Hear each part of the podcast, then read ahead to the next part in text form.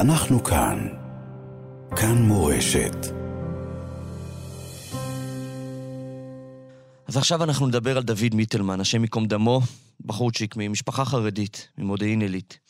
הוגדר uh, כחייל בודד ואומץ על ידי uh, משפחת uh, רוזייביץ', uh, שהייתה המשפחה המאמצת שלו מטעם צה"ל, והיה ככה מבלה איתם שבתות, חגים, חופשות. ואיתנו על הקו לביא רוזייביץ', אחד מהבנים. שלום לביא.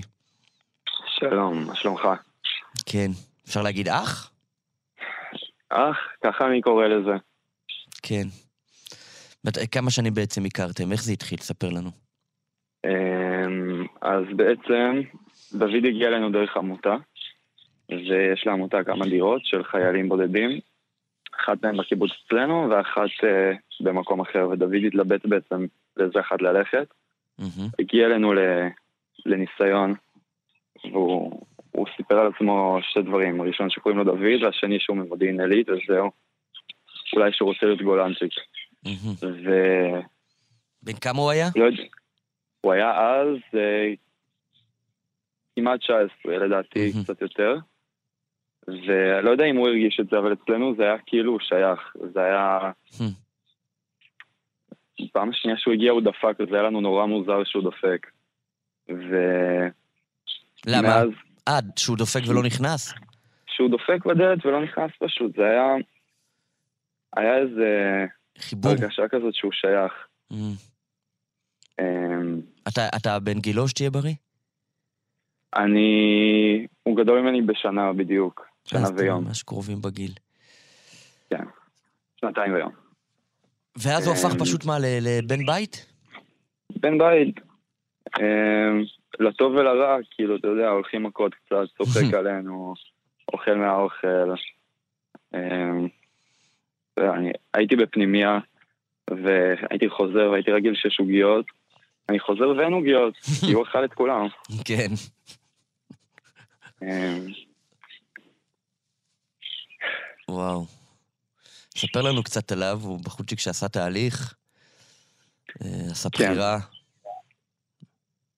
בחירה, בחירה לא פשוטה. אז אה, הוא הגיע אלינו אחרי כמה חודשים שהוא גם היה בחווה, כי הוא, הוא יצא מהבית, מישיבה, מהמם. והוא הגיע לחווה. אמ, הוא בילה שם הרבה... אה, אה, הוא הוא היה צריך למצוא את עצמו מחדש, כי הוא בעצם התנתק מכל מה שהיה לפני, והוא היה צריך לבנות אמ, בן אדם מחדש, והוא היה קצת מבולבל, והוא היה לא בטוח, וזה היה...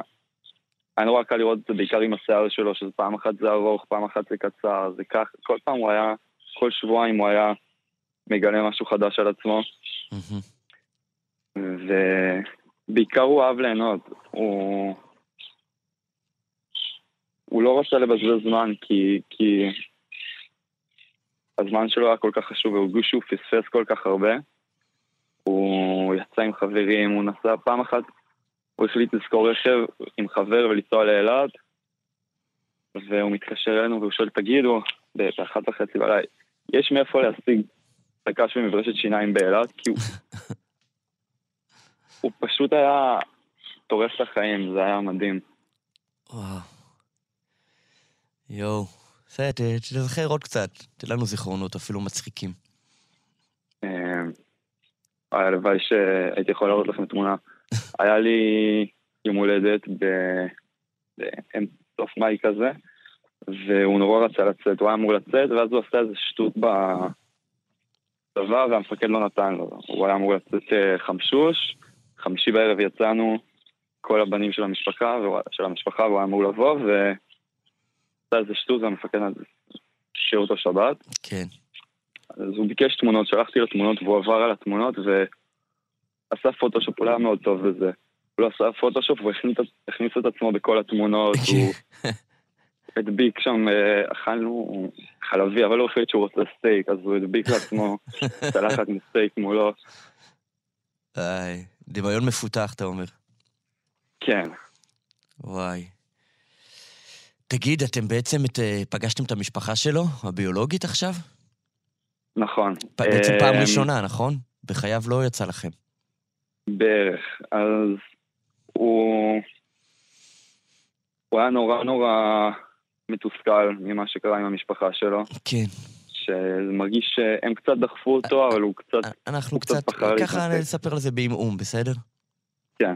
כן. אז uh, פעם ראשונה פגשנו את אימא שלו בהשבעה. אה, הגיע אה, להשבעה? היא הגיעה להשבעה.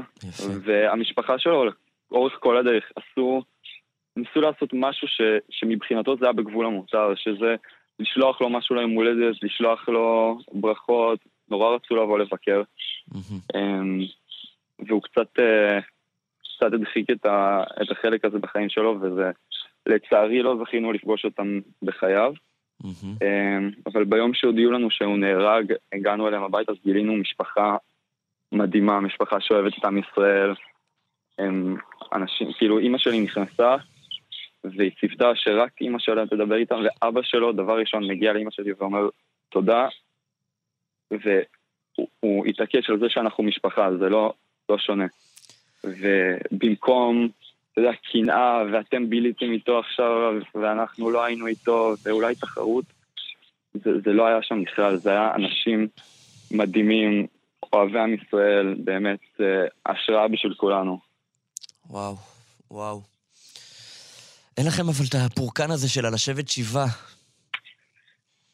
כן. אז, אה, איך אתם מעבירים את. הזמן אחר כך? אמ, זה נורא כאב. היינו אצלם בשבעה של ההורים שלו, אבל החלטנו לעשות אה, כמה ימים של זיכרון כמו שבעה, מהרגע שהמצב יעבור וכל כל החברים שלו יוכלו לבוא לספר עליו, לשבת אצלנו בבית, יש לנו בית גדול.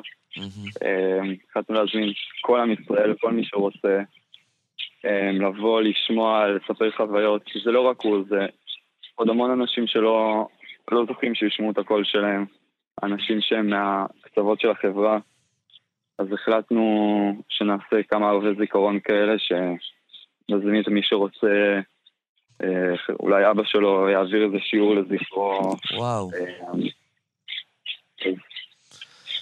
וואו, זה כל כך מרגש, אני בטוח שהוא ככה מסתכל מלמעלה, המשפחה מאמצת והמשפחה הביולוגית ואיזשהו מעגל שנסגר.